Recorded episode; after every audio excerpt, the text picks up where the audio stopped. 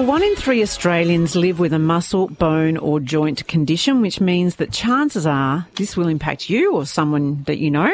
And joining us on the line is Professor Peter Choong, head of the Department of Surgery at Melbourne Uni and a spokesperson for Musculoskeletal Australia. Good morning, Peter. Good morning. How are you? Oh, it's great to have you on the show. Now, Rattle Your Bones Day, which is a fantastic title for any kind of day, and I know that it's on it's on Halloween, which I love. Um, is it? It's a national day of awareness that's held each year, and it's for muscle, bone, and joint conditions. So, what's the message this year? Well, the message this year is about being informed and supported for people who have uh, uh, muscle, bone, and joint um, conditions. It's a, a, a, series of conditions that cause people pain and discomfort and can impact their lives. So, what uh, MSK Australia is trying to do is give them the support that they need, information they need to live healthier lives. Peter, can you tell us about our bones and what happens with them as we age? So, before you're born, your bones are like putty, they're cartilage.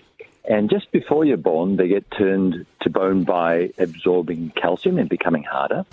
And then between the ages of when you're born to maybe 25, you're, you're growing and the bones are changing their shape. between 25 and 50, they harden, harden by taking up calciums and phosphates.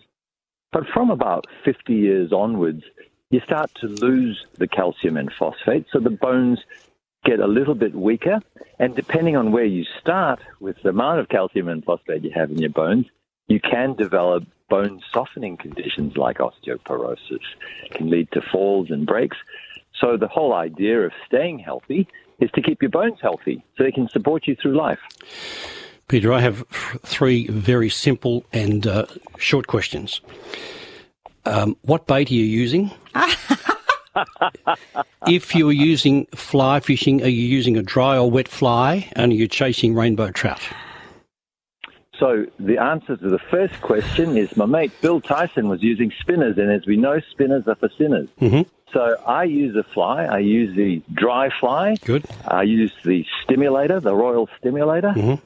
And, and, and uh, up this neck of the woods, it's usually the surly brown that sits Brown at the trout. bottom. Okay. Yep. Good. Well, they've To- sorted to- that out. Thank you very this much. in indeed. context, Yes. you are Joe, actually save the day, please. You, are Well, I'm- actually fishing in a beautiful part of Victoria right Yes, now. but fish have little bones, and particularly the ones with soft bones.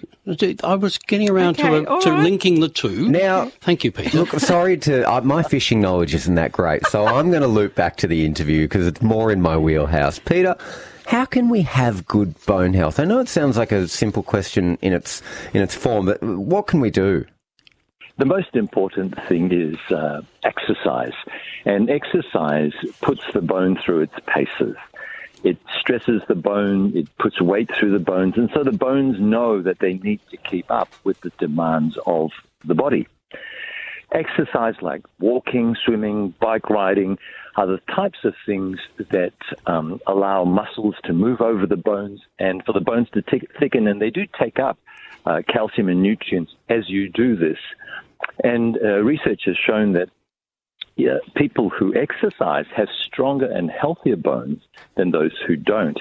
And just by way of interest, uh, astronauts in space don't do much exercise.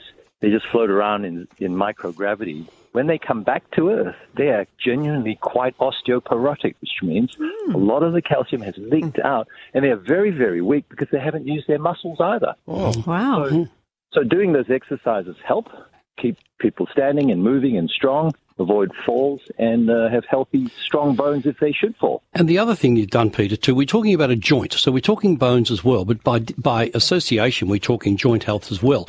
And my final question: uh, kiss and release. Oh, come on, Gerald. You are Definitely for uncontrollable. No, no, no. Yeah. I'm, this is a, I've, I've got a useful question for those who might be living with the pain that we've spoken about. Mm-hmm. what, what can we do to manage pain if we are one of the one in three who experience it?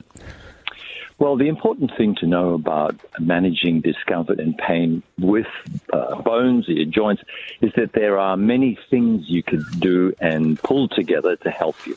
As we've already talked about, exercise in itself can help people with discomfort and pain. Then there are different types of supports that you could use. There are different kinds of liniments and ointments you could use. And from time to time even require medication. I think working with a whole stream of different types of professionals, from physiotherapists, chiropractors, uh, your local general practitioners, and even surgeons when required. Well, very useful and good to know you're having good time fishing as well there. I'm so I'm so jealous, Peter. I'm so jealous. And good luck. A lovely day, I must tell you. I Thank can you very much imagine, indeed. yes. Well- Uh, for more information, head along to ms, msk.org.au. You can take part in Rattle Your Bones Day. There'll be fact sheets there. You can make a donation or even raise awareness through your own social media platform. msk.org.au forward slash Rattle Your Bones Day if you're more interested in that. Thank you so much, Peter. We'll let you get back to the You're fish. welcome. Good on you. Take care. Bye now.